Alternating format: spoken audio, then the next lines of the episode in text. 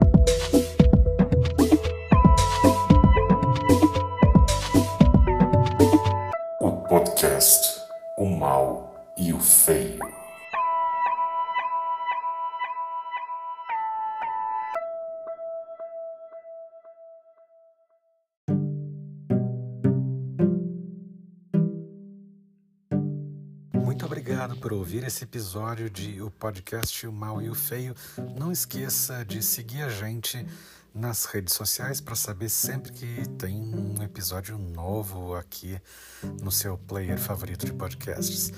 Siga a gente então no Twitter e no Instagram, arroba podcast mal feio, tudo junto.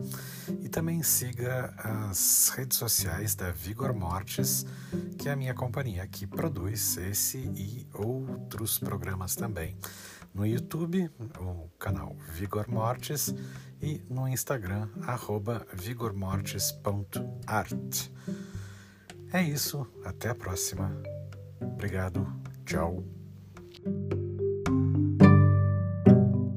Bom, eu também fiquei encantado com o trailer. É, o, o, canal MGM, dentro do Prime Video, colocou West Side Story um, no catálogo. Eu quero rever, porque é um dos meus filmes favoritos. Também uh, fiquei meio assim, digo, West Side Story do Spielberg, mas uh, eu soube disso e no mesmo dia vi o trailer, e daí já não estranhei mais, já fiquei com uma expectativa lá no alto. Acho que vai ser bem bonito o filme. Quem não viu o trailer, dá, dá uma conferida no trailer, porque tá bem legal. Bom, então com isso nós encerramos e eu acho que agora, antes de encerrar de vez, eu já vou dar um, um, um spoiler aqui que eu tenho certeza que os meus colegas de bancada vão concordar comigo. É, é o... spoiler até para gente? É spoiler para todo mundo, que é o próximo programa. Uh, o Emerson, agora já teve programa escolhido pelo Marden, já teve programa escolhido por mim, não teve programa escolhido pelo Luiz Gustavo, mas o Luiz Gustavo ainda não mereceu isso. É, é talvez eu não me um importo. É, e agora a gente vai ter um programa escolhido pela audiência, por sugestão da audiência, e o Emerson falou uma frase muito simples, mas muito impactante. David Lynch merece um podcast. Concordo. Bom, Sim. então, Emerson, muito obrigado. Você escolheu o, o título e o tema do nosso próximo podcast, que acontece um dia desses aí. Um dia desses aí. Quando a gente tiver saco. Quando a gente tiver saco, paciência e morrendo de saudade um do outro. Lembrando que tem dois professores aqui, né? E agora vai começar a época de prova final, lançamento Não. de. e dois professores e dois doutorandos, não? É, mas eu não estou fazendo matéria mais, né? Eu tenho só que é. terminar de escrever essa maldita tese. É, eu tenho três artigos para escrever no próximo mês e meio. Você tá muito então... fodido, cara. então, com essa. É, esse, a gente estava falando de Spielberg que termina mal. Isso é terminar mal, é falando dos artigos. Pelo amor de Deus, você foi terrivelmente coerente com com o tema de hoje, Luiz Gustavo. Você que lembrou que faz doutorado, eu estou só falando de. pois é. Bom, e o Luciano, então, também complementa. Obrigado, Luciano, por lembrar a melhor frase para terminar hoje, que é loucura. É a única palavra para descrever. Para definir isso. E até o próximo podcast, O Mal e o Feio. Não deixem de conferir o outro podcast que eu, que eu participo, A Hora do Espanto É, se não me engano, o novo episódio saiu hoje e ele está completamente louco. Eu, o Rodolfo Stank e o Marcelo Miranda estamos descontrolados nesse último episódio da Hora do Espanto. Dá uma conferida lá. E então é isso. Continue seguindo a gente nas redes sociais, arroba podcast Malfeio, e, e as redes sociais pessoais do Luiz Gustavo, do Marden, minha, para a gente continuar falando de cinema bom e de vez em quando de cinema ruim, porque nós adoramos falar de cinema, não importa o que. Eu gosto de, da, da, daquela coisa do, do Quentin Tarantino, que é, quando ele vai fazer mais um take, ele pede para toda a equipe falar, responder junto com ele. Que ele pergunta: e por que que nós vamos fazer mais um take? E todo mundo responde com um coro: porque nós adoramos fazer cinema. É mais ou menos por aí. Muito obrigado, gente. Até a próxima. Tchau, tchau, gente. Obrigadão. Muito bem, senhoras e senhores, sejam imensamente bem-vindos a mais uma edição de o podcast O Mal e o Feio. Eu sou o Paulo Biscaia Filho e estou aqui sempre acompanhado desta bancada, que é a bancada mais invejável de todos os podcasts de cinema do mundo, quiçá da galáxia. Começando por Luiz Gustavo Vilela. Oi, gente, boa noite. Sempre um prazer dividir esse espaço virtual com vocês e especialmente para discutir a história deste homem que, é, segundo o Peter Biskind, perdeu a virgindade com a Margot Kidder. Com a Margot Kidder, né? Com a Lois Lane, né? Lois Lane. É, eu sabia que se o Marden lembrou é porque, é porque eu estava certo. É, essa história é contada no livro é, Easy Riders Raging Bulls, né? que exatamente foi lançado ele, ele viu ela de top, topless no quintal, numa festa no, no, quintal que era a praia do De Palma, não era isso? Do De Palma, exatamente. Olha aí, eu discutir a história desse grande homem vai ser um prazer inenarrável. Eu só acho, Paulo e Luiz, que um programa só vai ser pouco, viu? Vai faltar tempo para a gente conversar sobre Spielberg. Não só pelo tempo que ele já tem de carreira, como pela quantidade de filmes que ele dirigiu ou produziu e também por conta da, da força que ele tem na indústria cinematográfica mundial. E essa voz que vocês uh, ouviram agora é o nosso é a nossa locomotiva, o nosso trem que atropela todos os protocolos de todos os podcasts e ele tem carteira, é, licença para matar.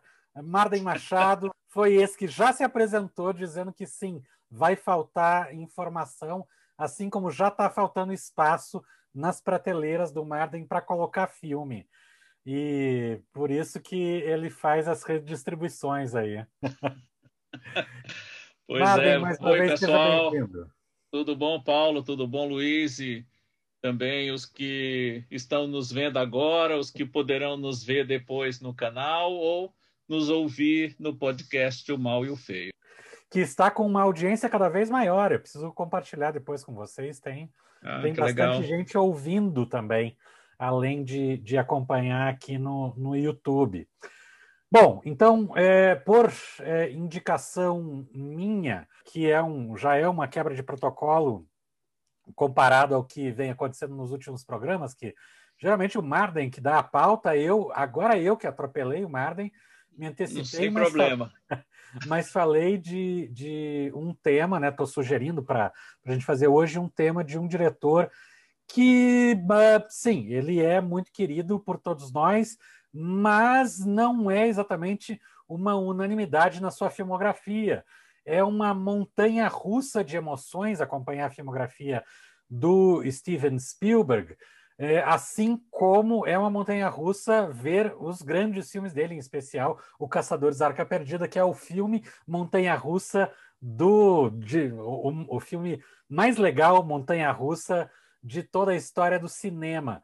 E, é, isso tão montanha russa que virou uma montanha russa, né? Que virou depois a montanha russa na Disneylândia. Né? Então é, é a, metalinguagem é, da metalinguagem aí. Misanabime. É o Inception da diversão. Bom, então a gente não vai ser exatamente didático, mas a gente pode ir traçando alguns caminhos meio cronológicos da carreira do Spielberg. Ele tá ali na turma, a gente estava falando, o, Luiz Gustavo já abriu o programa com tudo, né? Falando de como que Spielberg perdeu a virgindade. Então, é, não sei o que mais, emo mais emocionante a gente pode falar depois disso. Filmografia não nos interessa. Queremos saber da, da vida amorosa de Steven Spielberg. É, isso, isso daí dá um programa de 15 minutos. Aí eu acho que a gente consegue ficar dentro desse tempo. Spielberg teve, então, a Margot Kidder, depois a Amy Irving, teve um filho com a Amy Irving, que é criado, foi criado pelo Bruno Barreto em boa parte da vida dele. Aí se separou da Amy Irving e começou a namorar nos bastidores de é, Indiana Jones e o Templo da Perdição, a mocinha daquele filme, a Kate Capshaw, com quem está casado até hoje. Obrigado, gente. Boa noite. Até o próximo podcast Mal e o Feio. Quando Você resumiu a vida sentimental de Steven Spielberg. Mas eu, mas eu acho que isso, isso reflete muito nos filmes dele, né? porque ele tem uma moral judaico-cristã, né? entre mil aspas ali, para não é, usar conservative talking points aqui, porque ele é um judeu, né? Assim, mas ele tem essa moral que vem carregada nos filmes dele, né? Os filmes dele são muito pouco sexualizados e tem essa coisa de uma busca por figura paterna, que é até curiosa essa coisa do, do, Bruno Barreto ter criado o filho dele, porque ele foi abandonado pelo pai na infância, né? E a gente vai ver essa coisa do, do, do pai substituto, ou a busca pelo pai, ou, ou, ou o abandono, no caso do, do contato imediato terceiro grau, né? É, ser, sendo repetido ao longo da carreira dele, né? O que, que vocês acham? Não, esse, essa questão é recorrente em toda a obra dele você vê um lá desfeito e não só desfeito, mas sem a presença da figura paterna. É, é, você vê isso no ET, você vê isso em não em Poltergeist não, mas você vê isso principalmente no ET que que é uh, provavelmente o filme assim mais pessoal dele, mas essa questão sempre volta sempre está presente na obra do Spielberg. E, e, isso, claro, tem tudo a ver com a, a própria vida dele. O, como você falou, os pais se separaram e ele cresceu muito próximo da mãe, sem muito contato com o pai. Esteve muito tempo afastado dele, já bem adulto, se reconciliou com o pai, fizeram as pazes, passaram a, a, conversar mais e tudo. Mas... É, o Caçador é o, é o, é o Templo da Perdição. Desculpa, falei o nome dos outros dois. A Última Cruzada. É a Última Cruzada. A Última Cruzada deixa isso bem claro. E o, e o, o, o Caveira de Cristal, que também tem uma reunião de Sim. filho com pai, né? Só que nesse caso o pai é, é o próprio Indiana Jones. E o Spielberg ele faz parte de um grupo é, de cineastas uh, que tem vários apelidos que foi, foi dado né, para esse grupo, né, que tá o Scorsese, o Coppola, o Brian De Palma, já mencionado aqui, que é uma, uma geração rebelde de Hollywood, o George Lucas, obviamente, é uma geração sexo, drogas e rock and roll, mas é, mais especificamente, eu acho que é o, o Scorsese é, define muito bem como uma primeira geração de cineastas formados academicamente. Eles são das primeiras turmas do curso de cinema, do bacharelado em cinema da UCLA, né, da, da Universidade é, da Califórnia, Los Angeles. E, Eu acho que o Spielberg é de outra universidade, Paulo. O Spielberg é da, da, se formou na Universidade de San Diego. San Diego, exatamente. San Diego. De o George Lucas é que foi na USC, a University of Southern California a University of Southern California, que tem também uh, outro nome importante desse grupo, é o John Carpenter, né? que começa Sim. também nesse período que já ganhou um, um programa próprio aqui no podcast Mal e Feio, que é um dos programas de maior audiência lá nos nossos podcasts. Se você não ouviu, vai lá conferir os nossos, uh, todos os nossos programas. E só, é só para mas, mas, é só, mas só para completar, na, na UCLA, além do Jorge Lucas e do Carpenter... Não, Jorge Lucas é da USC. Desculpa, da USC, é, o John Milius e o próprio Coppola eram os veteranos, né? Que era, ah, eu achei que era uma geração mais velha. Não, você falou como uma geração, né? Assim, mas, mas dessa universidade específica, você tem o John Milius, né? E eles vão trabalhar muito juntos e o Coppola, né? O Coppola chega a ser produtor dos dois primeiros filmes do, do, do George Lucas, né? Exatamente, é, é pela American Central. Mesmo, apesar de ter estudado em escolas diferentes, né? Essa turma se uniu muito no começo da carreira, principalmente a partir do, do sucesso do, do Coppola. O Coppola foi dessa geração o primeiro a, a se profissionalizar, a ter um filme feito e distribuído. Ele monta aquela produtora, Zootrope, e termina levando muito desses colegas dele de curso para trabalhar com ele em, diver, em diferentes áreas. Como vocês falaram, ele produziu o primeiro filme do George Lucas, o THX 1138, e foi graças ao George Lucas que o Coppola aceitou dirigir O Poderoso Chefão, que ele recebeu o convite.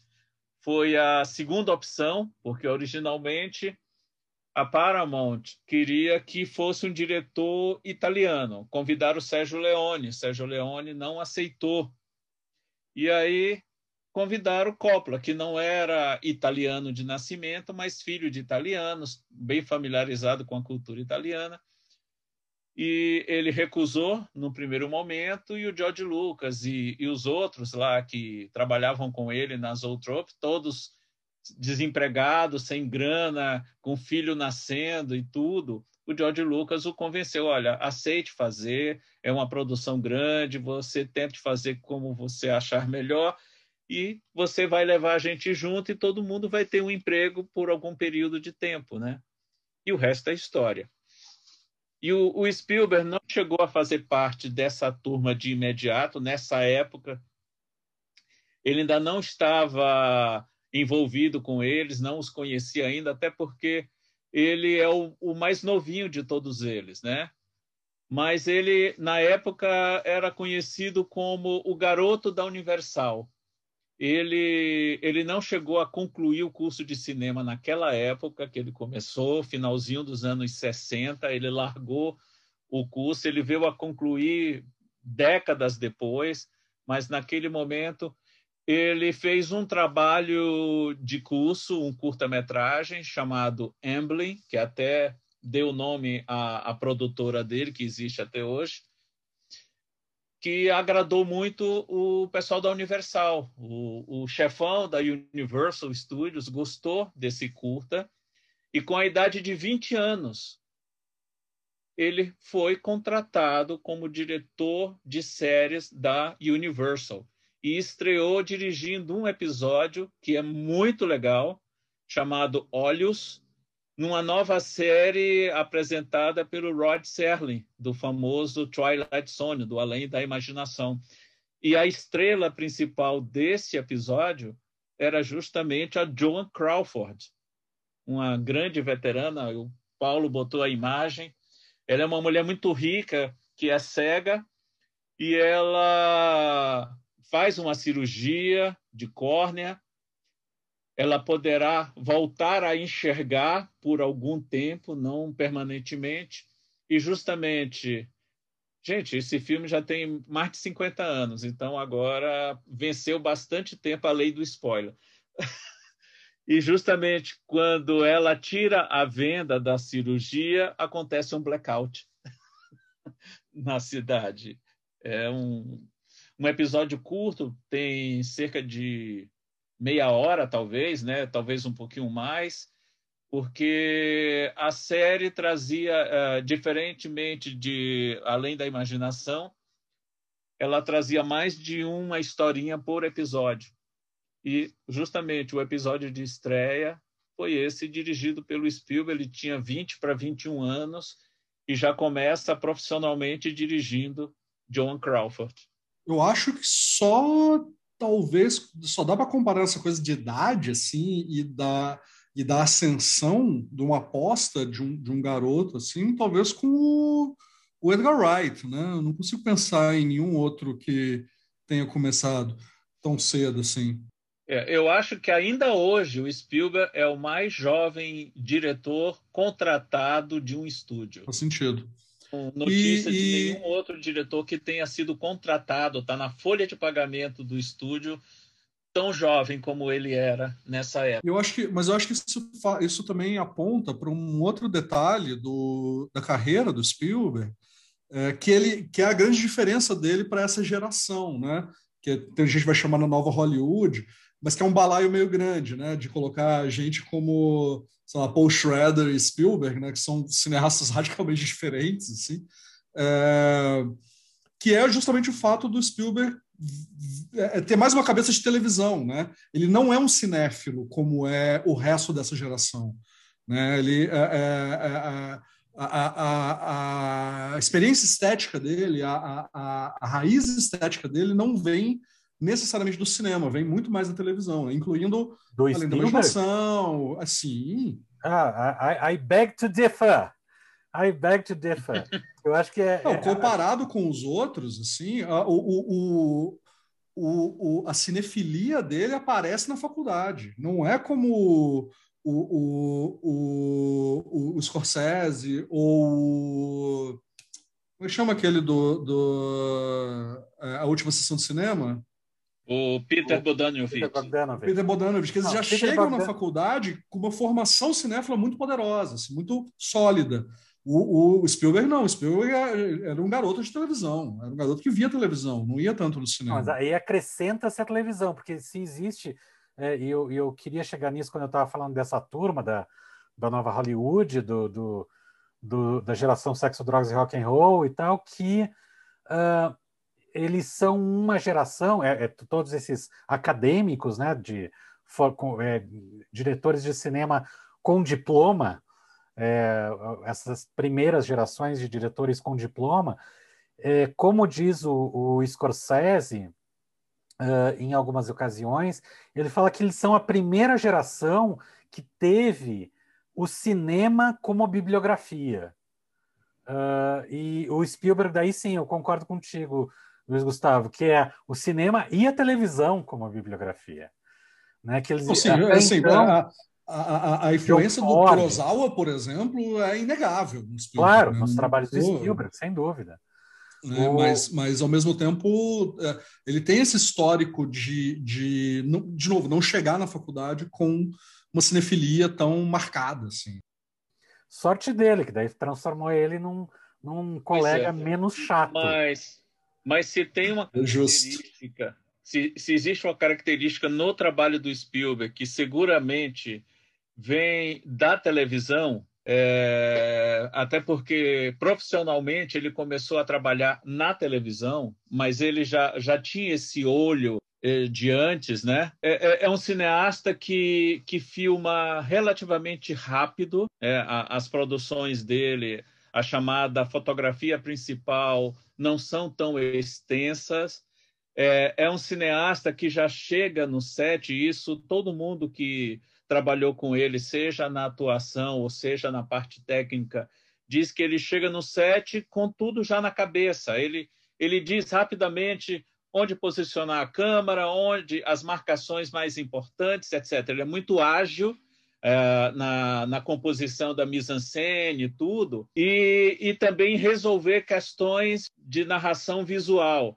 Tem vários exemplos, e se você por, é, assistir aos extras do, dos muitos filmes que ele dirigiu, é, é muito comum um ator ou algum outro técnico comentar que na hora de se fazer uma determinada cena, ela não funcionou como deveria num primeiro momento, mas que ele rapidamente apresentou uma solução ali no próprio set e resolveu a situação. Vou dar um exemplo bem prático de um filme que eu sei que é o favorito do Paulo, que foi o filme que fez ele ter vontade de fazer cinema, que é Os Caçadores da Arca Perdida. Aquela famosa cena que os semióticos inventaram mil significados para ela. O duelo do Indiana Jones com aquele espadachim, originalmente era para ter uma grande luta entre o Indiana Jones e aquele espadachim. Só que no dia específico daquela, grava... daquela filmagem, o Harrison Ford tinha comido uma comida na... no dia anterior que não caiu muito bem, ele estava com uma desiteria violenta e não poderia ficar muito tempo no set. Tinha que ser algo muito rápido. E o Spielberg, na mesma hora, modificou toda a cena. Então, ao invés de ter uma grande luta, o espadachim vai se exibir, o Indiana pega o revólver, dá um tiro nele e acabou a história. Aí, claro, você vê hoje uma série de interpretações para isso, o poder do o poder do moderno contra a tradição, o poder do, do Ocidente contra o Oriente. O pessoal viajou legal, mas na prática foi uma solução rápida que o Spielberg encontrou para fazer a cena e liberar o Harrison Ford para voltar para o hotel e se curar do problema que ele estava tendo, do desarranjo. Então, só, é... que, só quero deixar registrado que os semióticos não necessariamente estão errados. Não, claro que não, né? o, assim, o, significado, é o, o, significado é descolado da intenção do autor. Sim, eu concordo, mas o que eu quero dizer é que essa não foi a intenção original. Não foi a intenção original. Mas a justiça. Eu, está aberta as possibilidades para o que você quiser colocar. Mas quando né? chega na mão do público, pertence ao público. É pertence é ao público. Pertence a quem vê, não é mais dele. Completamente. No fundo, na prática, na essência, né, foi assim que aconteceu. Então deixa eu fazer a seguinte dinâmica aqui para gente, porque não, nós não vamos fazer um segundo programa do Spielberg, não, não tem condições. Não, eu, eu acho que a gente então tem que fazer uma coisa. É, a gente está fazendo esses podcasts aqui porque a gente tava tá com saudade de se encontrar, que a gente não se vê mais no, no na, na rádio, mas também para a gente se manter falando aí com o pessoal e tal. Vamos começar a vender curso do Spielberg. Eu acho que aí, aí ah, funciona. Sim. A gente vai vender um é, e, e, não é só isso. Contratando o curso Spielberg, você mais. também ganha. E tem mais. Mas então eu vou fazer a seguinte dinâmica para a gente é, debater aqui. Eu vou falar um filme que eu gosto muito de Spielberg e vocês comentam. Aí depois o Luiz Gustavo vai falar do filme que ele mais odeia do Spielberg e nós comentamos. Aí depois o Marden vai falar de um filme que ele gosta e nós comentamos. Aí depois o Luiz Gustavo fala um que ele gosta e nós comentamos. Aí depois o Marden fala um que ele odeia e eu falo um que eu odeio e a gente termina odiando o Spielberg. Que tal? Fechou. Dois para cada um. Vamos lá. É, eu, obviamente, é, seria muito lugar comum eu falar de Caçadores da Arca Perdida, que é um filme que, para mim, eu deveria até trazer aqui para para mostrar para quem está acompanhando pela, uh, pelo YouTube.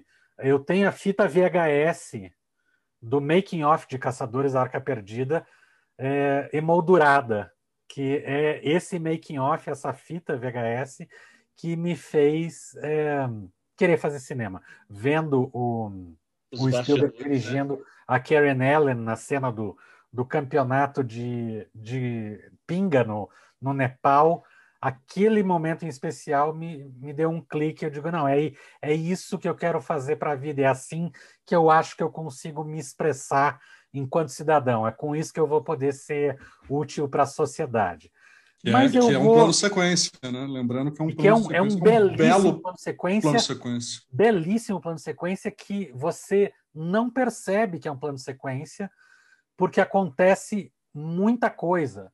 Caçadores da Arca Perdida tem esse plano de sequência do campeonato de pinga que você não percebe, porque é o plano de sequência perfeito. É, a câmera está em função da ação o tempo todo. Então você nem fica. É, é, e aí que está a genialidade do Spielberg.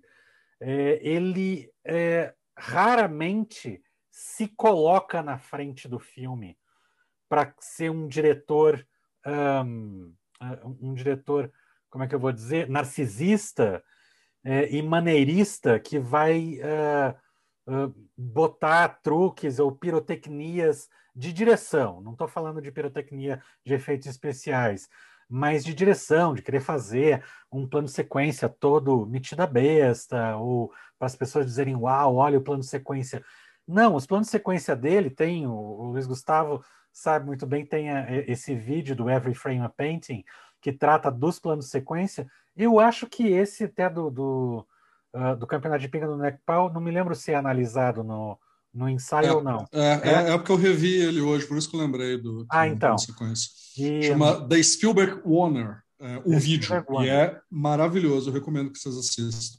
E assim como tem um outro plano de sequência invisível que eu adoro, que é o do tubarão, que é um plano de sequência em movimento.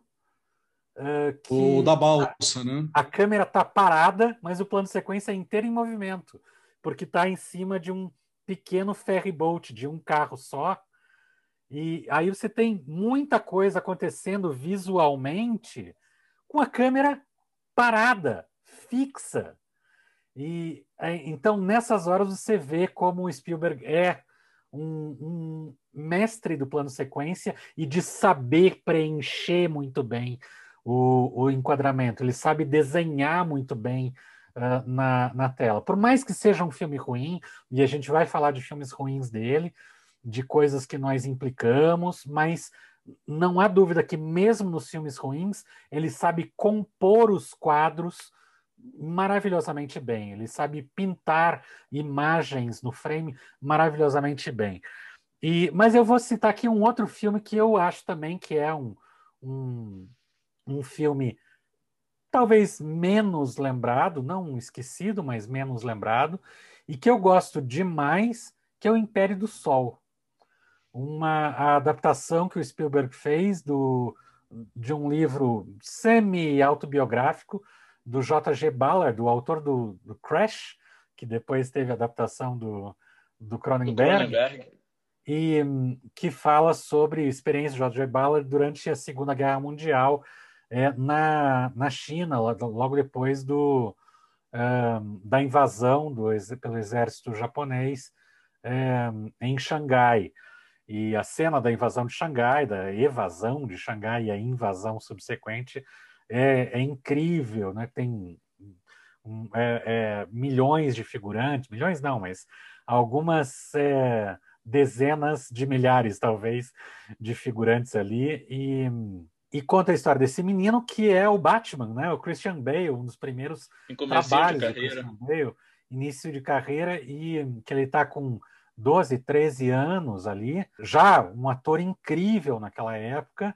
E ele o personagem dele, que é o, alter ego do J.G. Ballard, vai para um, um, campo de, de, prisioneiros, né? Um campo de concentração é, japonês e mostra a relação dele, daquele menino, num, não exatamente numa leitura Roberto Benigni de A Vida é Bela, mas quase isso. Ele tentando escapar daquele lugar, é, fantasiando com aviões, em ser piloto e, e com alguma ingenuidade. É um filme que fala sobre um, um fim de ingenuidade e que na carreira do Spielberg, eu acho que é, marca muito bem isso. Embora ele já tivesse feito A Cor Púrpura, que eu já vi que muita gente escreveu nos comentários sobre A Cor Púrpura, é, eu acho que o início de fim de adolescência do Spielberg começa, de adolescência artística, melhor dizendo, né?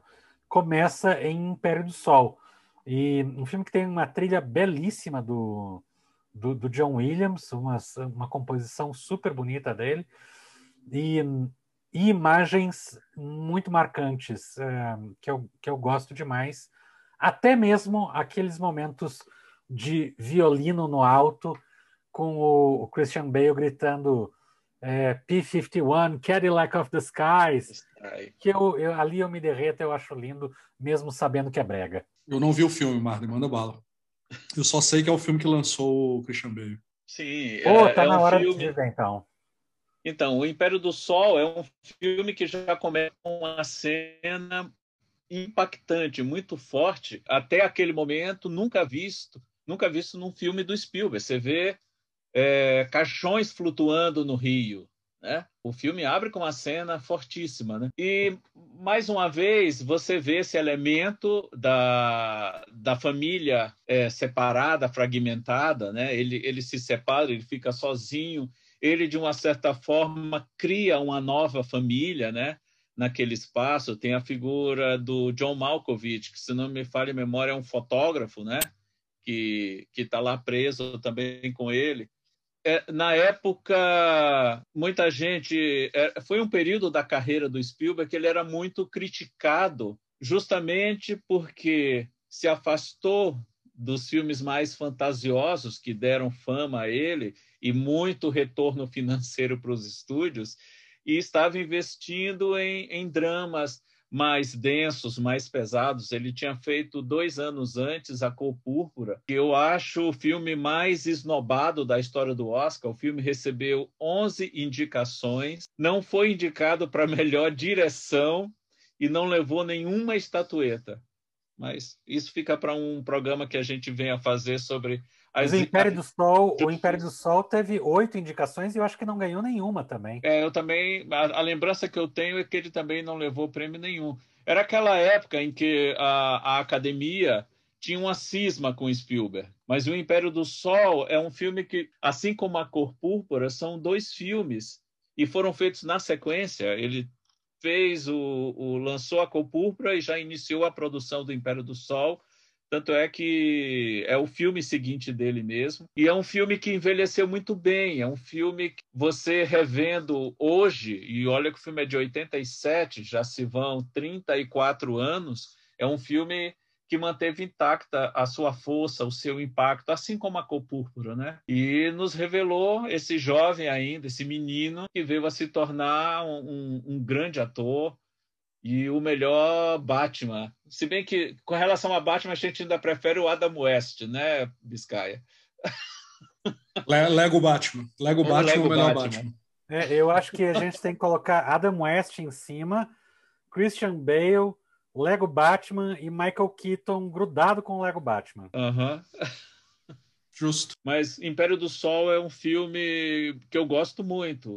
Um filme que eu tive o prazer de ver no cinema na época da estreia. E... para não, para não, para eu contribuir alguma coisa com o Império do Sol, está disponível para os assinantes do HBO e quem quiser alugar tem na, nas lojas né, da Apple, Google, Lock e Microsoft por 7,90 em HD. Luiz Gustavo, manda um filme do Spielberg que você não gosta. Eu estava pensando aqui nisso. Tem, tem dois filmes que eu tenho bastante problema com o Spielberg, é, mas um deles eu, eu tinha que rever, porque que é o Ponte dos Espiões, que é um filme que eu, eu quando eu vi, eu só não me importei nada com a história. Eu adoro histórias de espionagem, né? Tanto que meu filme favorito do Spielberg, que eu vou é, apresentar em instantes, é uma história de espionagem também. Mas eu tive que rever, porque às vezes o problema foi um dia ruim meu, assim, né? Isso acontece. E aí eu vou colocar como filme, o pior filme do Spielberg para mim aqui, o Lincoln, por causa da incapacidade do Spielberg de reconhecer um final perfeito, imageticamente é. perfeito, e fazer eu um... Eu até sei qual é a cena que você gostaria que o filme terminasse. É, vou, vou, inclusive, eu acho que vale a descrição aqui, porque já tem cinco anos também, né? Mais até, é, o filme é de mais, 2012, tem quase aí, 10 então, anos já. Aí, azar, azar de quem não viu. É, spoiler, o Lincoln morre no final. tem 200 anos de, de história. que é isso, sim, porque é uma, é uma crítica constante, é uma crítica é, é de um Spielberg recente que ele não saberia quando terminar os filmes, né?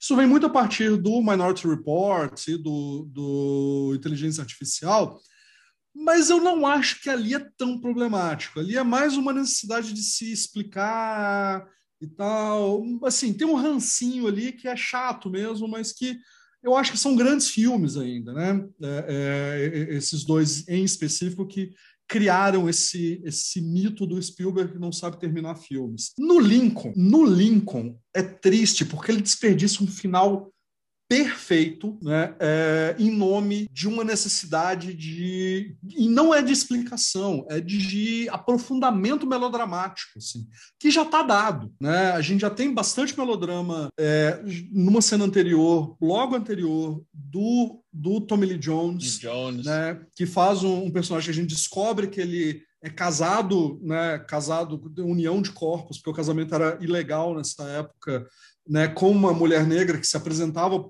é, publicamente como a criada dele. Né? Isso já dava um impacto dramático, ressignificando o personagem dele. Então, né, porque ele é um, é ele é um democrata que, na época, ele, ele lutou contra é, o abolicionismo, mas porque ele não achava suficiente. Né? Ele achava que era uma medida meia-boca, que era uma medida.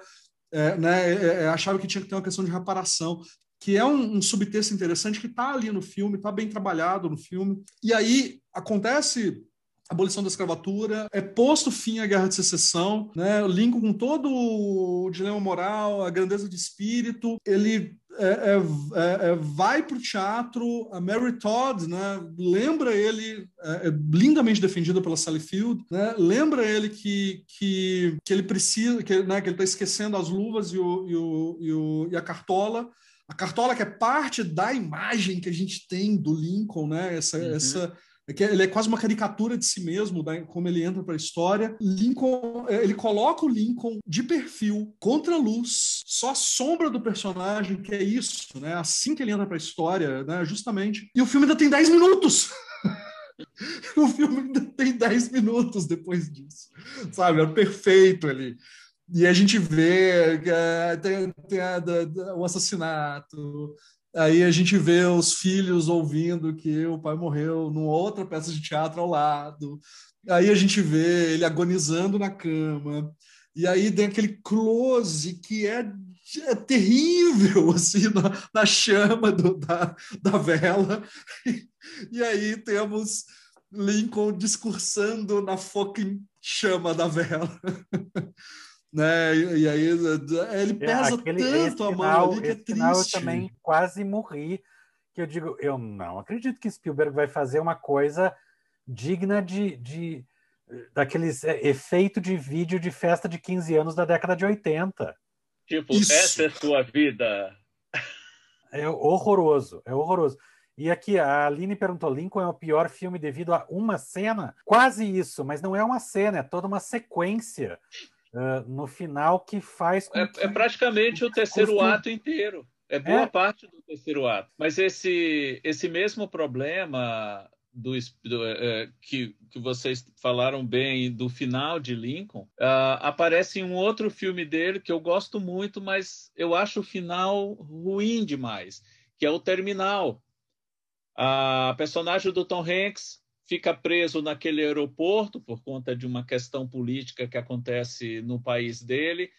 Ele diz repetidas vezes durante os meses e meses que ele fica naquele aeroporto que ele foi a Nova York para assistir a um show de um músico de jazz que o pai dele era um grande fã e o pai tinha colecionado vários várias figurinhas, cards, né, com essas figuras ilustres do jazz.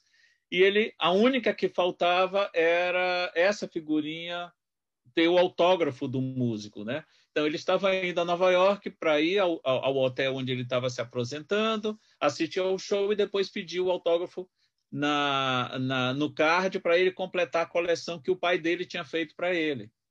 Ponto.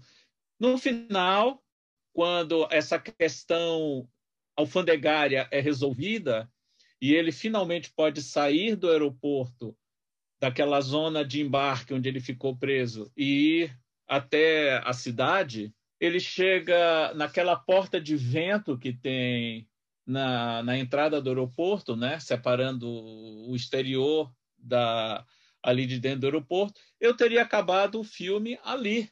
Ponto. Não, eu não precisaria saber porque na minha cabeça eu já sabia o que ele ia fazer em Nova York. Mas aí ele sai do aeroporto, ele vai até o hotel, ele assiste ao show, ele vai pegar o, o autógrafo depois do show, ele entra no táxi para voltar para o aeroporto e retornar para o país dele. E aí vem a frase que para mim matou tudo, né? O taxista pergunta: "Para onde, senhor?" E ele diz: "Para casa." não precisava, da mesma forma como não precisávamos ver tudo aquilo, a morte do Lincoln, aquela conversa toda posterior no Lincoln, para mim não precisaria também ter todo esse desenrolar no final de terminal. O que eu, o que eu não entendo, só para dar um fazer um, um, callback, né, voltar ali pro pro, pro que a gente estava falando início, aquele grupo de quatro cineastas, né, o Coppola, Scorsese, Lucas e Spielberg, eles têm um hábito de mostrar é, uns para os outros os filmes, né? É, historicamente eles fazem isso. Tal. Não sei se tem exceção, mas pelo que a gente sabe, pelo que eles contam em entrevistas e tal, eles, eles mostram é, entre si, né? Sempre que tem um filme novo. Eu fico pensando que o, Scorsese, que é um grande. Será que, será que o Scorsese ele tinha que mostrar, na verdade, era para Thelma Schumacher, né? Tipo, mostrar que, que para alguém virar para o Spielberg e falar assim: cara, termina o filme aqui, por favor, né? Assim. Você acha que o Spielberg ficou grande demais e ninguém tem coragem de dizer para ele? É isso? É, sinceramente, não sei, mas ele é um dos poucos diretores que tem o chamado Final Cut, né? Ele pode terminar os filmes dele do jeito que ele quiser. Mas eu acho que, no fundo, é uma vontade dele de deixar as coisas bem claras, né? De, de não deixar muita margem para interpretações diversas, né? Ele quer deixar bem que não. Existe uma outra característica no, no cinema do Spielberg que é. É, é, eu acho que quando um, um, um, Scorsese vê um filme com esse final, ele vai olhar e vai dizer: esse final é o lado francapra do Spielberg, que é esse lado sempre é, bota para cima no final, mesmo que isso não dialogue bem com o resto do filme. E óbvio, o final é um, uma parte muito importante do teu discurso. Então é óbvio que o final mexe com todo o filme. Porque é, quando é o... você vai arrematar o seu argumento. Né? Exatamente, quando você vai arrematar o seu argumento, quando você vai. É, é a mesma coisa se você dar um, fazer uma defesa é, durante horas e no final você falar. Mas eu não concordo bem com tudo isso que eu disse. A Exatamente. vai vai dizer, pô, qual é? É óbvio que estraga tudo que foi dito anteriormente. E, uh, ou, ou, sei lá, você citar. É, digo, então, eu, eu, tudo isso que eu falei aqui, é, e eu gostaria de dedicar essa palestra de hoje a Adolf Hitler. É óbvio que vai estragar tudo que foi dito antes. Então, é, mesmo que seja um detalhe, no final, vai estragar mesmo. E o Spielberg tem isso. Mas eu acredito que é uma característica do cinema dele. E como ele tem direito a corte final, uh, ele está sempre. Nós podemos não gostar, mas ele está disposto sempre a correr o risco, porque é parte da assinatura dele. Eu acabei de fazer uma defesa das coisas que eu não gosto. É uma volta. eu continuo não gostando, mas eu defendo por, é, é, por ser uh, a escolha do diretor e uma assinatura que ele quer imprimir, mesmo que essa assinatura desagrade uh, o conjunto uh, da, do que aquele trabalho significa. E, Mas, e, às vezes, é, e às vezes é de um simplismo também, né? Quer dizer, é, é, o, é, é, é bem isso, assim, é, é edição de, de, de, de, de empresa de casamento, né? O, o, o, o, o Lincoln discursando na chama, é, os meninos pulando o muro do Bronx, depois no Ponte dos Espiões lá, né? Tipo, é, é Bronx ali? Não, acho que é Brooklyn ali, né? É, o, o Tom Hanks vendo os meninos pulando o muro, fazendo uma, uma rima visual tacanha, é, é, é rimar amor com dor, né? Nível nível é, é, é, sertanejo universitário de rima, né? É, é, os meninos pulando o, o, os muros da, num, num, gesto de liberdade né, para o Spielberg, a liberdade americana, em oposição a, ao muro como, como é, é, cisão do mundo ali, né, que ele mostra, porque todo o grosso do filme é, é justamente em relação à negociação de prisioneiros, enfim, é, é só isso que eu tinha a dizer. Vamos falar bem agora. Não, Marley, falar mal, tua né? vez de falar bem de um filme de Spielberg. Manda o teu filme favorito aí. meu filme favorito do Spielberg, eu vou sair eu vou sair pela tangente. Eu vou, eu vou falar. É um filme que eu gosto muito. Foi o primeiro filme do Spielberg que eu vi. Foi Contatos Imediatos do Terceiro Grau, que eu vi no cinema. Claro, quando estreou Contatos Imediatos do Terceiro Grau, eu sabia já que ele havia dirigido Tubarão. Eu lembro de todo o hype em torno do Tubarão quando ele estreou nos cinemas em 75 mas eu não pude ver naquela época o Tubarão no cinema, porque eu não tinha idade para ver o filme, né? O filme foi lançado no Brasil, se não me engano, era 14 anos. Eu ia fazer 12 anos quando o filme estreou. Não, eu não tinha como ver o filme. No, eu, eu vi Tubarão no cinema anos depois, numa reprise, e, e mais recentemente, quando passou naquela, naquela, naquela programação de clássicos da, do Cinemark mas na época não. Mas Contatos Imediatos foi o primeiro filme do Spielberg que eu vi. E eu fiquei maravilhado. Ainda hoje, eu, eu adoro ver e rever o Contatos Imediatos.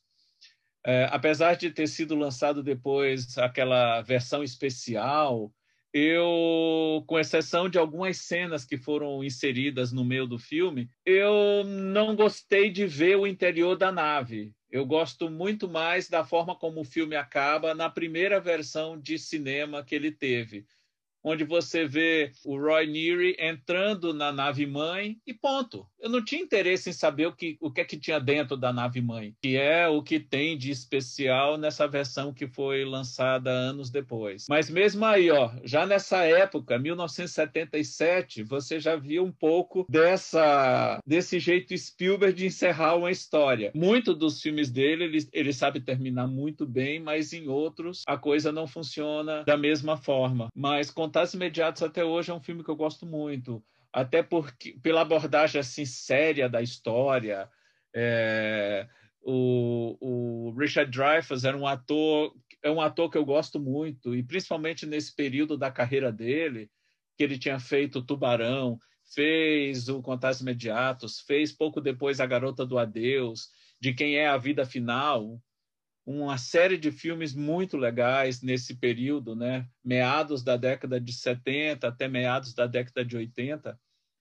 E tudo isso, e a trilha sonora que o John Williams compôs para Contatos Imediatos do Terceiro Grau também é algo fabuloso, as cores do filme, tudo, tudo. Eu lembro até hoje de vários diálogos do filme, ainda tinha a presença do François Truffaut, que era uma pessoa que eu conhecia de nome, né? E, e ver o François Truffaut trabalhando em contatos imediatos como ator me fez ir atrás dos filmes dele, né? Foi na época eu entrei para um cineclube e eu pude ver nesse cineclube os Incompreendidos do Truffaut. Então, por essas e muitas outras razões, o, o Contatos Imediatos tem um lugar muito especial. Claro, se eu for listar os outros, eu adoro Tubarão, adoro Encurralado, adoro o, a, o Indiana Jones e o Império do Sol e muitos outros trabalhos, Jurassic Park. Então, Spielberg, para mim, ele tem muito mais altos do que baixos. E eu concordo com o que o Paulo falou mais cedo, né? É, mesmo quando ele erra, mesmo quando ele tem um filme que não é assim tão bom, você percebe a maneira genial com que, com que ele compõe as cenas, como, como a câmera se, se posiciona e se movimenta. É, é tudo assim muito orgânico nos filmes dele. E tem uma coisa que isso que você falou de ver o Contatos Imediatos no cinema faz toda a diferença, porque é, filme evento, não existe nada mais legal. E sabe onde eu vi Contatos Imediatos, Paulo? Sabe ah. onde eu assisti? No Cine Ribalta, lá no Bacaxeri. Ah, eu vi. Opa, então eu acho que eu tive uma experiência ainda mais legal. Eu vi no Cine Vitória. No Cine Vitória. Eu, no Cine Vitória eu vi Os Caçadores da Arca Perdida. Ah, vi lá também esse. Mas no Cine Vitória, que era um cinema de 1.500 lugares, né, aqui em Curitiba, onde hoje é o, o centro de convenções, e, e que abriga também a, a Escola de Belas Artes do, do Paraná, Faculdade de Belas Artes do Paraná, Unespar Campus 1. E, é, e ali era um cinema gigantesco, e você ter essa experiência naquele cinema lotado era, era como se você estivesse vendo o, o, a nave mãe descendo mesmo. É, o desenho sonoro do filme, fazendo as paredes do cinema tremer, é, era um filme-evento, coisa que é muito rara hoje em dia, justamente porque está banalizada, de tanta, tanto ter a intenção de filmes-evento toda semana, né, na época que é, tinham estreias nos no cinemas antes da pandemia, é, isso acabou ficou, ficando banalizado. E, e também aqui eu trouxe uma outra imagem do, do Contatos Imediatos. Uh, o Barry. Outro filme a maravilhosamente de Barry. desenhado. A abdução de, de Barry. E, e uma cena mais linda da, que da a música, outra. né, que toca nessa cena. Esse filme Yeah. ele ganhou um, um Oscar muito merecido de, de direção de fotografia. Yeah. E é, e é o filme mais altmaniano do, do Spielberg, né? Nesse sentido de são muitos pontos de vista, claro que se fundem no final, assim. É, não sei se é uma inspiração direta em, em Nashville ou, ou algo do gênero, mas que é, o, o, o, cinema do Spielberg ele costuma ser um pouco mais direto, né? Assim, tem um personagem e a narrativa acompanha aquele personagem do início ao fim, né? O, o Contatos Imediatos é um filme com mais pontos de vista, com uma narrativa um pouco mais circular, tal, né? Não sei se vocês concordam comigo ou se a minha memória está me traindo também, não sei. Eu não vejo tanto assim, não. Você fala porque você vê vários núcleos que vão se encontrando nessa. É, nesse ponto é, um, é um pouco mais complexo, né? Porque a gente está acostumado. Uhum. No Mas... máximo você ter dois personagens, sei lá, em Prenda-nos por Capaz, assim, né? Mas ainda assim você tem um. É um personagem que é o. É, você o, tem um protagonista que, é, né? que é a personagem do Richard Dreyfuss e no segundo lugar vem a Melida Dillon, que é a mãe do Barry, né? Mas ao mesmo tempo, a narrativa acompanha por muito tempo o Truffaut, por exemplo.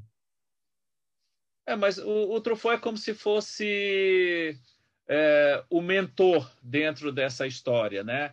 É ele que detém o conhecimento, é ele que, numa certa altura, orienta o. Ele é a razão da história, e isso fica bem claro numa conversa entre os dois. O Truffaut, o Lacombe, né, que é o nome dele, Lacombe, ele, ele é a razão, e o Neary, que é o Dreyfus, é a emoção. Tanto é que ele, numa certa altura, pouco antes de ele entrar no grupo que embarca na nave, ele diz: Eu te invejo. Né? Ele diz assim, com a maior humildade e tudo que o inveja. Então, nesse aspecto, talvez tenha um pouco do Altman. Se bem que, vendo a carreira do Spielberg em retrospecto, sinceramente, eu não creio que o Altman tenha influenciado ele. Até porque, na época que o filme foi feito, o Altman ainda não era esse Altman, ele só tinha o Nashville com esse, com, com, com esse formato, né? Não, não creio. Uhum. Eu mais com o Paulo.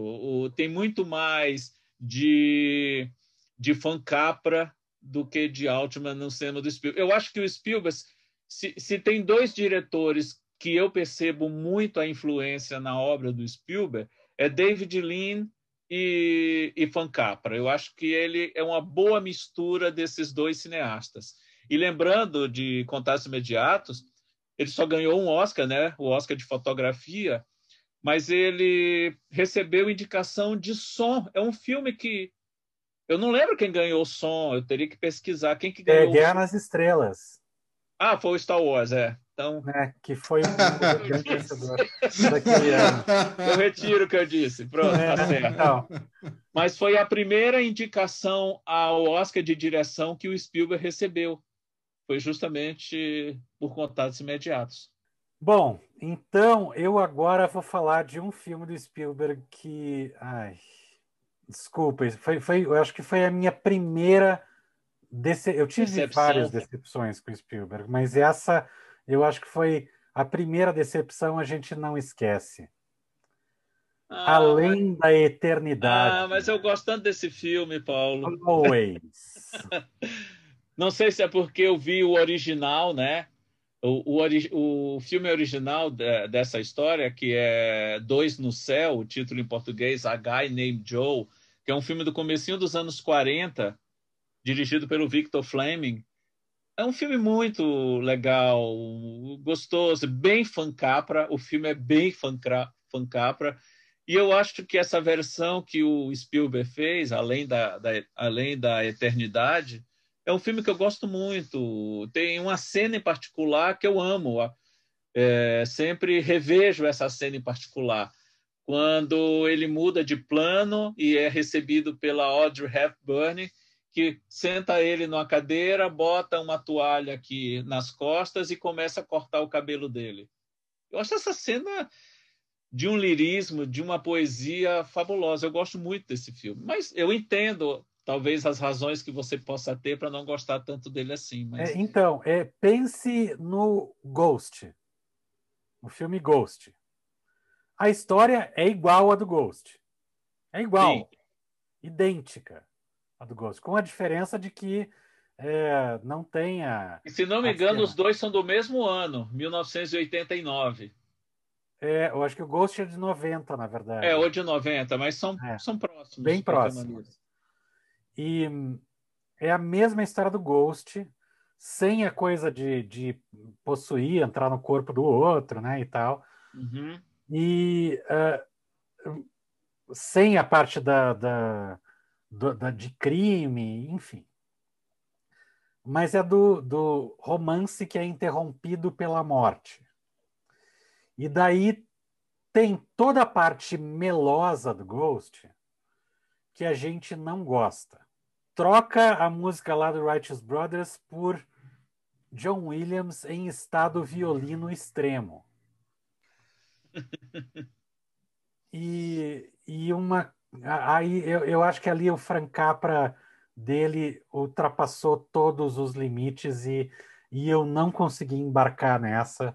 Foi a primeira vez que eu olhei e eu, óbvio, imagina, o Spielberg foi o cara que mudou a minha vida, que me fez querer fazer cinema e tal, e daí eu, eu curtia um filme atrás do, do outro, de tudo que ele estava fazendo. Adorei Cor Púrpura, adorei o, o, o, Império do Sol e todos os Indiana Jones. Chorei no final do, da última cruzada. E aí, de repente, vem esse filme, que eu acho que foi no mesmo ano da última cruzada. No mesmo ano. Os no dois são. Ano. O, a última cruzada estreou no verão e o Além da Eternidade. Estreou no, no fim do ano.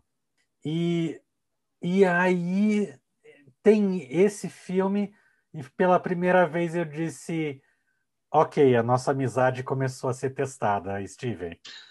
É, e mal sabia eu que era apenas o começo de uma longa crise que ainda persiste. Mas o amor, esse, esse, esse, mas o amor continua firme. É, esse daí é mais um dos que eu não vi também, porque Spielberg é, tem muito filme também, né?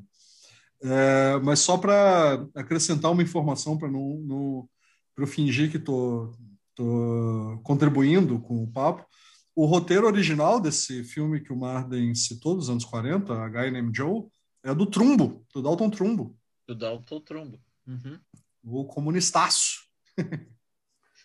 é, então, não, não, não resta muita coisa de de Dalton Trumbo nesse roteiro aí, não. É, é, é mela cueca total, não curti. Talvez precise ver de novo é, é, com, veja, com outros veja. olhos.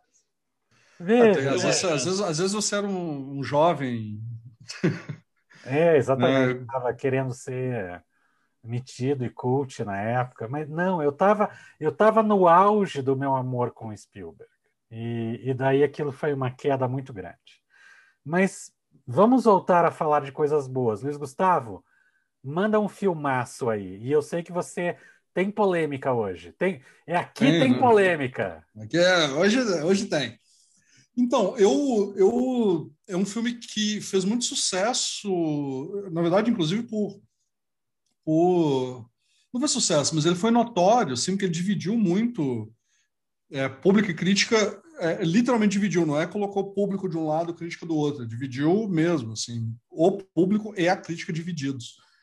Que é o Munique, né? O Munique é um filme da época que eu fiz faculdade, 15 anos atrás, e, e eu não vi. Eu perdi o bonde do, do Munique na época da faculdade, e ano passado eu resolvi assistir ele por nenhum motivo em particular, assim, e me surpreendeu tanto que esse filme é bom, na verdade, assim, o tanto que esse filme tem é, grandes momentos, é um filme é, muito adulto, é, no bom sentido, assim, né, no, enfim, bom sentido não, mas no sentido casto, talvez, né, porque o Spielberg... Mas esse filme tem, inclusive, uma cena de sexo, né, que é uma raridade para o cinema do Spielberg. É um filme de espionagem, que é um gênero que eu gosto muito, então tem isso também. É, mas, ao mesmo tempo, é um filme em que os piores vícios do Spielberg, por exemplo, o melodrama, né, essa coisa meio capra e tal, é, isso ainda está a serviço da narrativa, porque a gente está acompanhando um homem que está dividido entre servir a sua família é, é, recentemente montada né, e servir ao seu país, que é Israel. Né? E, e é um filme com nuance também né? Porque ele não é um filme sionista, por exemplo. É, e é um filme até interessante a gente ver ele é, nessa semana, né? Em que a gente tem esses ataques terríveis aí é, né? nesse território em disputa entre Palestina e Israel. E é um filme que, que é muito interessante nesse sentido, assim, que ele não é, apesar do Spielberg ser judeu, né? E, e enfim, é, é, ele não está simplesmente advogando por Israel ali. Não, ele, ele cabe de novo muita nuance, né? E tem uma atuação incrível do Eric Bana e aquilo que e o Spielberg no que a gente vê de melhor, assim, porque como Sim. é um filme de espionagem, tem muito essa coisa da visibilidade. O James Bond também, antes de é, ser... o James Bond antes de ser Daniel James Craig. Bond. É, e, e, é um filme que vai trabalhar muito essa coisa da visibilidade, da observação, que é uma característica muito poderosa do cinema do Spielberg, como ele usa espelhos, como ele usa... É, né, de novo, movimentos delicados de câmera que vão te mostrar exatamente o que você precisa saber né? Vai uhum. refletir o estado de paranoia dos personagens, porque eles estão. É, o grosso do filme, 80% do filme são missões, né? Ou de assassinato, ou de, de coleta de informação, né? E essas missões podem dar errado, podem dar certo, depende de uma cronologia que vai sendo construída justamente pela edição e pela, e pela construção das imagens. Assim, é, é essa cena que o Paulo está mostrando agora é um exemplo perfeito, né? Quer dizer, a gente está vendo três personagens reagirem a alguma coisa, mas o foco está literalmente no personagem do Daniel Craig, né, que vai ter uma reação extremada. Enfim, é, é um filme incrível, assim. Me lembra uh, John Frankenheiter, sabe? Lembra é, é, não, é John Frankenheiter que eu, estou pronunciando é, é, que eu, me lembro Ronin. Do Operação, é, do Ronin e Operação França 2. Isso, né? Vai me lembrar esse tipo de filme, assim me parece um ponto fora da curva até do cinema do, do Spielberg. De novo, quando ele vai fazer o, o Ponte dos Espiões 15 anos depois, é um filme que vai estar carregado com esse melodrama é, mais tacanho, mais arrastado e tal, e o Munique não. O Munique é um filme muito maduro, muito é, seco, é seco, seco, no bom sentido. Assim, é um filme, é um filme que só melhora. Eu, eu, eu acabei revisitando ele depois, tanto eu, me impressionou. Eu gosto muito eu acho do maravilhoso. Munique, mas a exemplo do Lincoln e do Terminal e de outros trabalhos, eu acho que ele tem um, um epílogo desnecessário. É um filme que se estende um pouquinho mais do que, do que deveria. Mas isso não invalida todos os méritos que o filme tem. E, e, existe uma cena nele em particular que eu acho belíssima e um exercício de, de montagem primoroso e, e, e de criação né, da cena também que é justamente bem no começo do filme, quando acontece o atentado contra a delegação israelense lá nas Olimpíadas é, de Munique, que até dá título ao filme, é, em 1972, você vê eles acompanhando os Jogos Olímpicos pela televisão e a câmera sai da tela da TV que está mostrando imagem real imagem da época mesmo, de arquivo, e ela sai da janela do quarto onde eles estão e você vê a cena sendo reencenada lá fora. E a câmera fica fazendo essa brincadeira. Você vê um pouco da imagem de arquivo verdadeira e a imagem refeita lá fora. É, é, uma coisa que o Spielberg sabe fazer muito bem e faz de maneira brilhante nessa sequência. E para mim a cena mais tensa do filme é justamente aquela que envolve o telefone é o centro de tudo, tem uma garotinha envolvida. É uma Hitchcock cena... puro, né? Hitchcock é, puro. Hitchcock puro e muito tensa. Ali ele, ele usou tudo que ele aprendeu do Hitchcock e ele chegou a, a, conviver por muito pouco tempo com o Hitchcock. É uma história até legal que, se tiver tempo, eu posso contar aqui do início da carreira do Spielberg. Ele pôde, ele teve o privilégio de conviver e de acompanhar a filmagem e de conversar com dois dos maiores cineastas de todos os tempos, John Ford e Alfred Hitchcock. Eu só acho que o Munique vai um pouquinho além do que poderia. Ele... Eu, eu ainda acho que não, sabe? Eu acho que aquele final não... da família nos Estados Unidos e tal, eu acho que aquilo ainda está a serviço da narrativa, sabe? Ah, tudo bem. Mas, mas, é, mas é, aí, é mais, aí, é, aí é, é, mais da opinião mesmo, assim. Mas tem, eu, tem uma transição, ficar... tem uma, tem uma transição que ela, ela é super linda, super delicada, bem no começo do filme, que ele vai chegar no cara da, das notas fiscais, né? Porque ele é, é, é, é uma espionagem que não tem não é a fundo perdido, não é 007, né? E eles têm um orçamento limitado. E aí o cara fecha o livro caixa. Ele fecha o livro caixa e aí ele corta para umas folhas na rua. A cena seguinte são umas folhas na rua, assim, como se o livro caixa, o, vento do livro caixa fechando, soprasse aquelas folhas, assim, sabe? Um, um, um, uhum. é, é, é, um match cut, mas ele não é exatamente um match cut, sabe? É uma coisa. Não, não é. Não, não chama atenção, não é bem nessa coisa discreta do Spielberg, assim. Mas é tão lindo esse corte, tão lindo esse corte. E, e, e aí eu já tava ganho no filme. Assim. É, o Munique recebeu cinco indicações ao Oscar, inclusive de melhor direção, mas não levou nenhum prêmio. E eu Paulo... vou ter que ficar com o Marden. Eu, é, eu também tenho problemas com o final de Munique, mas reconheço que tudo que vem antes é, é, é muito, muito sólido, tem uma, tem uma mão muito firme ali um, um equilíbrio de tom é, perfeito que o Spielberg traz.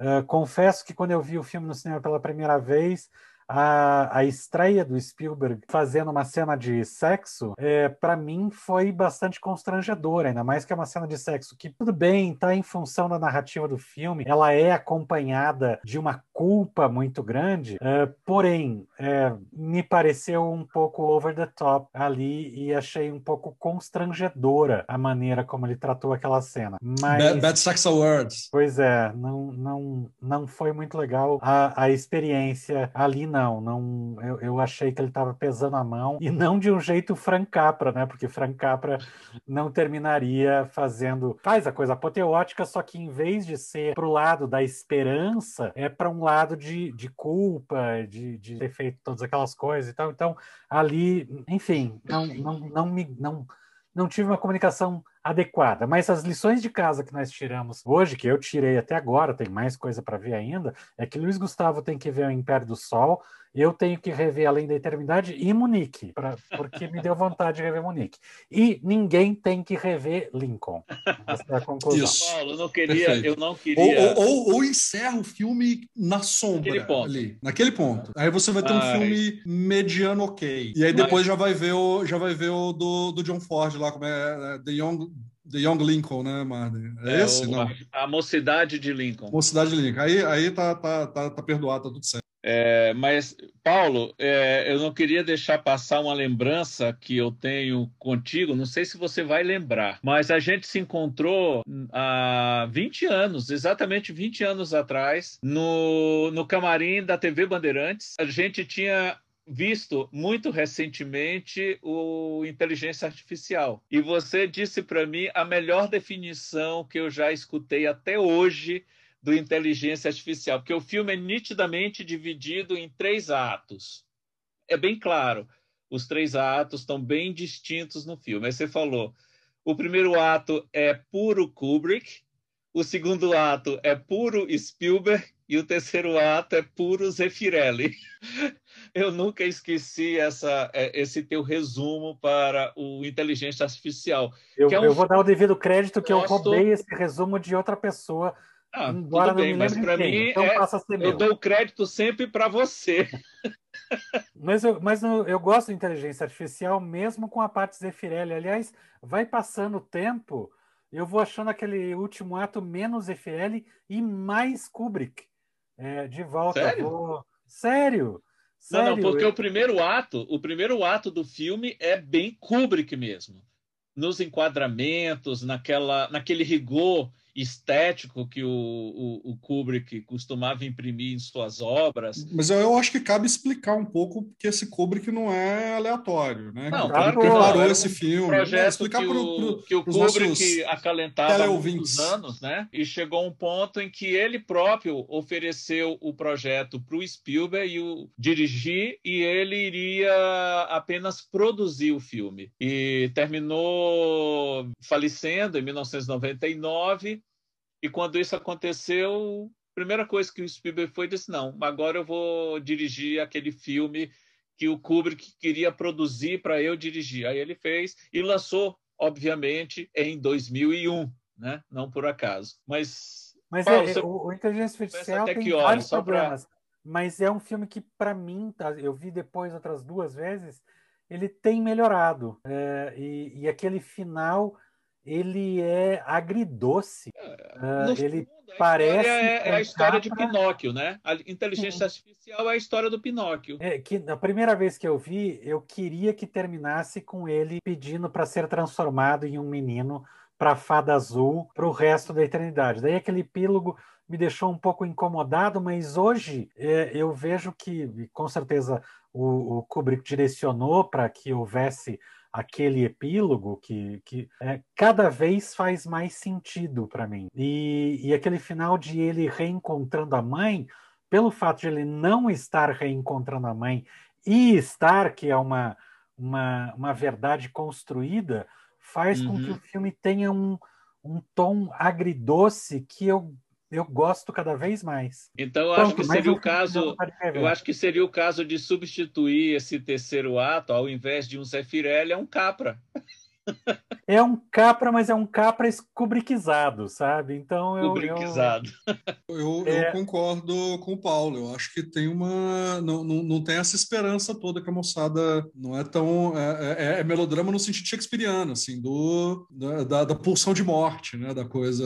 Da, é, é, é, freudiana, assim, né? Que é é, rola um auto-engano dele ali que se espelha no auto-engano da mãe quando compra ele, né? É um troço é bem trágico, eu acho, assim, acho bem, bem, bem triste. É que é uma projeção, é uma mãe que ele queria ter e não a mãe que foi. Exato. Né? Que é a então, relação é... que a mãe tinha com ele, né? Assim, e, e, nossa, é, é, muito triste, na verdade. Muito Pronto, triste mais mesmo. uma lição de casa. Rever agora é. para consagrar a inteligência artificial como o melhor filme do Spielberg de todos os tempos. não, não, não chega tanto. O, o, o pior filme do Kubrick.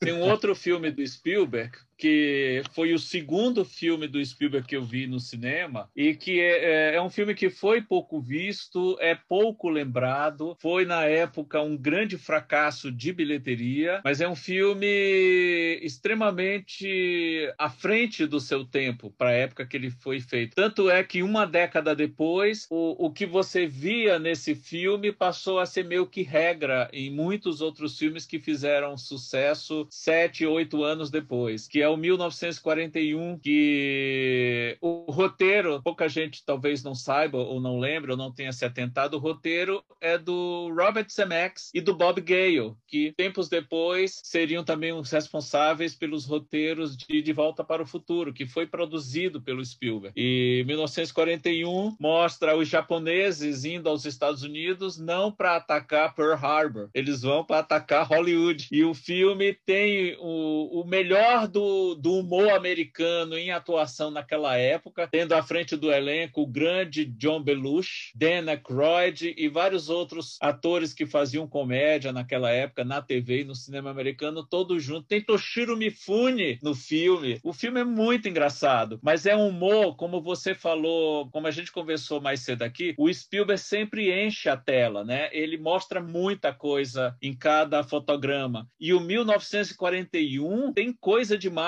Você está vendo algo em primeiro plano, mas tem coisa acontecendo no fundo, que normalmente você não pega quando vê a primeira vez, mas se você rever o filme, você vai ver. Tem piada praticamente todos os cantos do, do fotograma. Muita piada visual, né? Algo que depois virou meio que marca registrada da, do trio Zaz, né? Com Aperta os Cintos, o Piloto Sumiu, Top Gang, Top Secret e tudo. Tá tudo lá no 1941, quase cerca de 5, 10 anos antes desses outros filmes todos surgirem. O filme estava muito à frente do seu tempo. As pessoas não perceberam na época quão engraçado ele efetivamente é. E esse filme ainda traz uma, um momento que não sei se Marden acompanhava, já falei isso no, no Light News, que marcou para mim uh, um, um período de uh, aprendizado sobre cinema com o programa da Rede Manchete Cinemania, apresentado Cinemania. pelo Loucura. Wilson Cunha.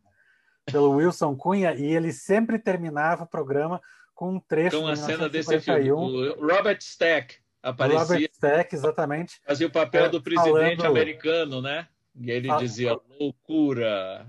Loucura é a única palavra para Palavra para definir isso.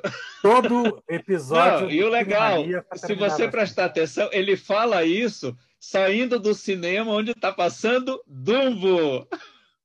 aonde ele, o presidente americano, viu o Dumbo e chorou. É, Aham. é- é super legal isso. Então, o Enfim. filme tem essas piadas visuais que, que muita gente, eu acho que não, não percebeu na época. Entendeu? Ele parece confuso, mas não é confusão. É, é muita coisa junto ao mesmo tempo. O filme tem piada em tudo quanto é canto. Se você congelar a imagem, podem fazer esse exercício.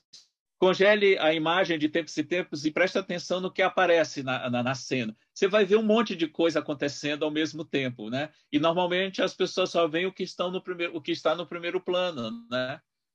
Mas tem coisa no fundo, do lado direito, do lado esquerdo, tudo quanto é lugar. É muito divertido. 1941. Bom, então eu vou considerar essa é, a, a, a colaboração de filme positivo do Marden. Claro que a gente vai ficar aqui se mordendo, é, querendo falar de um monte de outros filmes, nem falamos de Indiana Jones direito, é, ou mesmo do ET, ou ah, dos filmes que deram o Oscar para ele, Lista de Schindler, ou, ou, ou Tiny Toons. Tiny, Tiny Toons, outra grande Não, colaboração. Mas aí, se a dele. gente for partir pra, para os produtos que ele produziu no cinema e na televisão, é muita coisa também. É muito é muita mais. coisa. Bom, ele foi uma marca na década de 80, né, de produtor executivo. A, a Amblin era um selo que era a garantia de a- alguma boa bilheteria nas salas de cinema. Lançou, lançou o Zemeckis, o Joe, Joe Dante, Joe e, Dante. O, e o do primeiro. O Os Chris dois primeiros Columbus Harry Potter, também. o Chris Columbus, né? E, Aham, e ele- sustentou o- um pouco a carreira do, do, do Richard Donner, né? Que nunca teve em baixa exatamente, mas, mas ele tem os Goonies, né? Que é, Goonies. é um ponto alto da carreira do, do, do Donner, que não tem pontos baixos, na verdade, mas enfim. Né? Mas, Ó, mas deixa tá eu lá. só fazer aqui a que quem é, descobriu Joe Dante e fez Joe Dante ser Joe Dante Foi o Roger Corman, Corman. né? Roger Corman. Roger Corman, a, a contribuição do Corman para a história do cinema, se for quantificada, eh, o Jeff Bezos tinha que fazer um pix para ele. Boa. Boa. Eu vou ler aqui alguns comentários antes da gente Vamos lá. Vamos lá, então. Queria dar, então, boa noite e agradecer aos, é, aos nossos quase apaniguados já aqui que estão em todas as, as As nossas lives. lives. O, A gente Tem, tem uns novos apaniguados, né? Apaniguados de, de exclusivos de live, né? Olha só. é, Pedro Henrique Curti, a Divângela, que está em todas. É, Carlos Souza, seja bem-vindo. Luciano. Divângela, Divângela é OG. É, de Original Gangsta. É, exatamente. O Emerson de Souza, que falou do Resgate do Soldado e Ryan, que é o melhor filme da parceria do Spielberg com o Tom Hanks. Alessandro Manuel, Contatos Imediatos de Três Garbosos. Olha, nós! De Três Barbudos. a Alessandro, Alessandra, Alessandra é, Cupincha. Alessandra da, da Patota. É, o Emerson fala dos favoritos: Tubarão, Lista de Schindler, a trilogia Indiana Jones, O Resgate do Soldado Ryan. É difícil separar aqui. É. Uh, e esse trem não vai para o terminal, vai para além da eternidade. Foi o comentário tutush do Alessandro Manuel. Muito obrigado pela piadinha. É, e, de, e, ainda complementou, estamos tudo encurralado nesse podcast, olha só. A relação de pai e filho, distante, tratado com leveza em Indiana Jones e em tantos outros filmes, como a gente falou no começo do programa. É, poderiam comentar se o fato de A Cor Púrpura não ter recebido nenhum Oscar afetou de alguma forma a relação dele com a academia? De jeito nenhum. Ele ganhou não. muitos Oscars poucos anos depois com a lista de pois. Schindler. Ele ganhou com a lista de Schindler, com o resgate do soldado Ryan, além de ter recebido um Oscar especial, né? Pelo conjunto da obra, que foi entregue a ele pelo George Lucas. Então, é, tem muitos comentários, eu não vou conseguir ler tudo que tem aqui. Divângela fala: cada espectador lê a cena de acordo com o seu prisma. amo muito quando o Marden sempre traz algo de muito bom para comentar, como por exemplo esse fato do Spielberg rapidamente só encontrar a solução. Isso é qualidade de diretor, de encontrar solução para é, para mudanças que acontecem em cima da hora, porque sempre acontecem. Podia compartilhar. E, mas, mas, mas, mas, também tem alguma coisa do, do poder dele, né? Assim, poder de fato. É, a história do The Post, a Guerra Secreta, por exemplo, a, a história da produção é uma produção que, do, do primeiro rascunho de roteiro ao lançamento nos cinemas, são acho que seis ou sete meses. Né? É, é, é um troço assustador, assim, que nenhum diretor consegue fazer isso lugar nenhum do mundo. Né? o, The Post e, e ele conseguiu. É um filme chatíssimo. Ele é, Não, é, é bem, é bem, é, mas, é um filme mas feito, tem uma coisa que, é, que protesto acho... para, para Trump, né? Enfim, mas é, mas é impressionante que esse filme exista na velocidade em que ele foi feito. É só isso. E com tudo isso, e não, e, e mesmo sendo chatíssimo, tem uma coisa que é incrível. O primeiro encontro do Tom Hanks com a Meryl Streep. O Spielberg ele só faz Verdade. Leve movimento de câmera para enquadrá-los bem e deixa. Ele não entra na frente, ele não mexe no tempo da edição, ele reconhece que estamos diante de duas lendas vivas do, do de Hollywood e que é para a gente apreciar isso. Ele não. E, e, é, e é, quando. É, é quando... É, é, é uma atitude de diretor que é não apenas nobre, mas inteligente. E é quando o, os defeitos do filme desaparecem, né? As, perucas, as perucas toscas, o figurino meio desarrumado e tal, que é parte do, dos problemas do filme, justamente por causa dessa pressa em, em fazer e tal, né? É, é, é, é por aí. Mas você tem razão, Paulo, assim, é mil vezes rever Todos os Homens do Presidente, que eu fiz também ano passado, revi pela milésima vez, né, que é o, é o, é filme que, quando o The Post acaba, começa Todos os Homens do Presidente. Né? Hum. E é mil vezes mais filme, mil vezes mais filme. Bom, eu seguindo aqui então. Já uh, sugeri esse exercício, né? Eu já sugeri esse exercício, já assisti a, ao The Post e na sequência emendar Todos os Homens do Presidente. Uh, o Pedro Henrique Silva fala que para conseguir filmar Império do Sol na China, o Spielberg teve que mostrar o ET e a cor púrpura para os chineses para que ele tivesse autorização. E eles gostaram da cor púrpura. É, e aí conseguiu liberar, né? A China, na época, estava, já é fechada hoje, na época estava ainda mais fechada. É, mas, é um, mas é, um filme que fala, é, é um filme que fala mal dos Estados Unidos, indiretamente. Né? Indiretamente fala. O, o John Malkovich é um, é um personagem meio escrotão ali. Ele é uma, Exatamente. uma figura uma figura paterna é, ruim que ele o, o personagem o Christian Bale quer muito que ele seja uma figura paterna, mas ele não é. Ele é péssimo. E o Rafael Roldan, grande Rafael, é, tem um carinho muito especial por Jurassic Park. Foi o primeiro filme que fui sozinho no cinema com 14 anos. E eu acho que foi o primeiro Spielberg que eu vi no cinema também, mas eu não estou conseguindo lembrar agora, mas provavelmente foi. É, o filme é de 93 e eu vi no Cine Condo esse filme quando ele estreou. Tava, tava lá na primeira sessão. Vocês querem, querem se sentir velhos para eu dizer qual, é, qual é a idade que eu tinha em 93? Olha, não, eu, eu para deixar vocês velhos, eu. Eu sei eu, qual é a idade que você tinha em 93. Para a gente se sentir velho, aliás, muita gente se sentir velho, eu vou trazer uma informação que eu vi no TikTok esses dias, de que a atriz que faz a personagem da Jennifer Garden com 13 anos em De repente 30 está com 30 anos.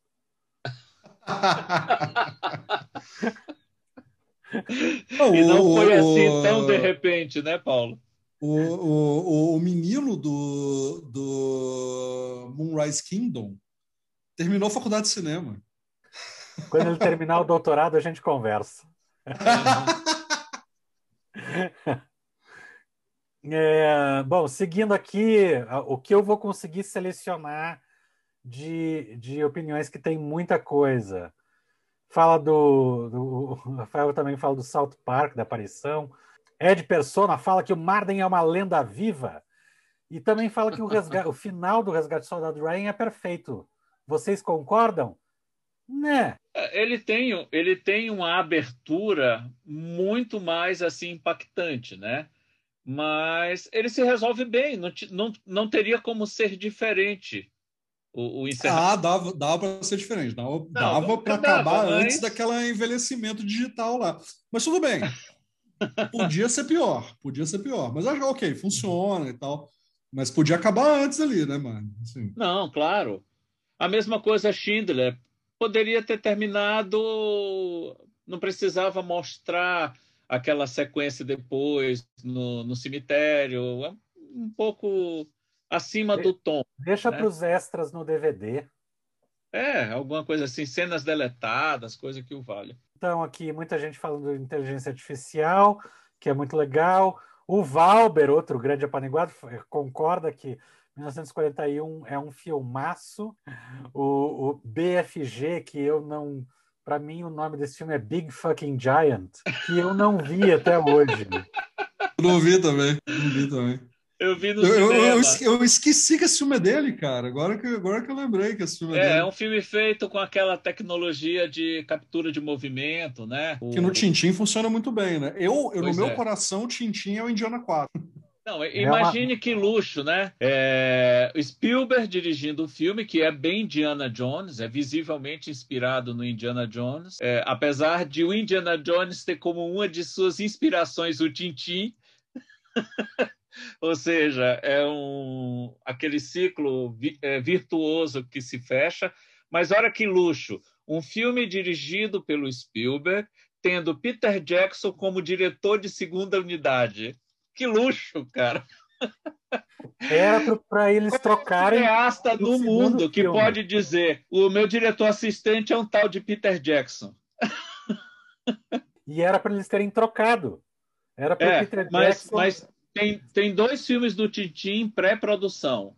Um deles, o próprio Peter Jackson vai dirigir e o outro deve ser o Spielberg de novo. Está em pré-produção. Essa, essa pré-produção já tem uns 10 anos também, né? Pois é, mas eles estão esperando algumas coisas. Teve a pandemia nesse meio do caminho e tudo, mas deve sair.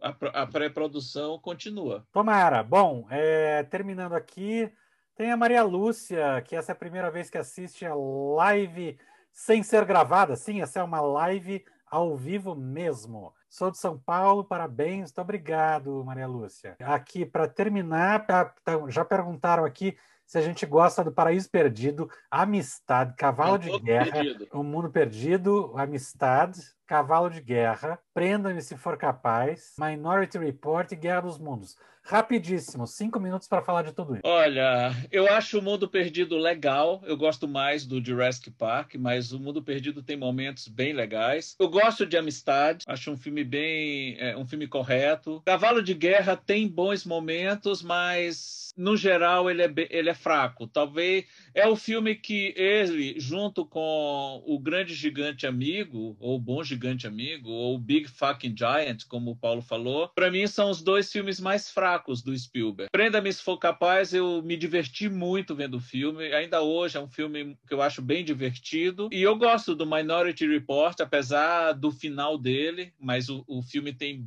momentos que eu acho muito legais. E também eu gostei. A Guerra dos Mundos, eu confesso que quando eu vi na estreia no cinema, o filme não me pegou muito. Mas tempos depois eu revi o filme em casa e, e, e gostei do filme numa segunda conferida, né?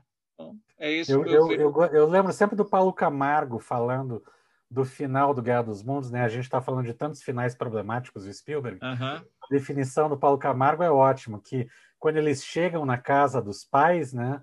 Os pais uhum. saem de dentro de casa todos lindos, como se estivessem assistindo a Oprah. Eu acho ótimo essa definição. Eu acho tudo mais ou menos, menos Pena For Capaz e Minority Report, que eu acho bons, bem bons. Gosto muito de rever de vez em quando, inclusive. O Minority Report tem um, uma coisa é, de é, futuro tecnologia que é, que, é, que é muito impactante, né? Que uma porrada de coisas né? que foi apontada no, no Minority Report lá atrás está se concretizando hoje. Não, tablets, é. reconhecimento facial. É... Ali era córnea, né? Mas o, okay, os, carros, os carros autodirigidos e Sim. tudo mais, um monte de coisa de, uh, de futuro. Né? Tem um, uh, um, algo específico, não é futurologia, mas enfim, hum. é futurólogo, né? Que... É, é, é, ciência especulativa, né? Ficção especulativa, um negócio assim. Então, né? Enfim, alguma coisa assim. E que, que é bem importante e Sim. que funciona muito grande. Olha só, o Luiz Salviato terminou aqui com a pergunta perfeita para a gente encerrar o programa, que é qual a expectativa de vocês para o remake de West Side Story? Olha, eu fiquei encantado com o trailer que foi divulgado recentemente. O trailer já, já tirou de mim toda a expectativa ruim que eu tinha com relação ao filme. Posso estar redondamente enganado, espero que não,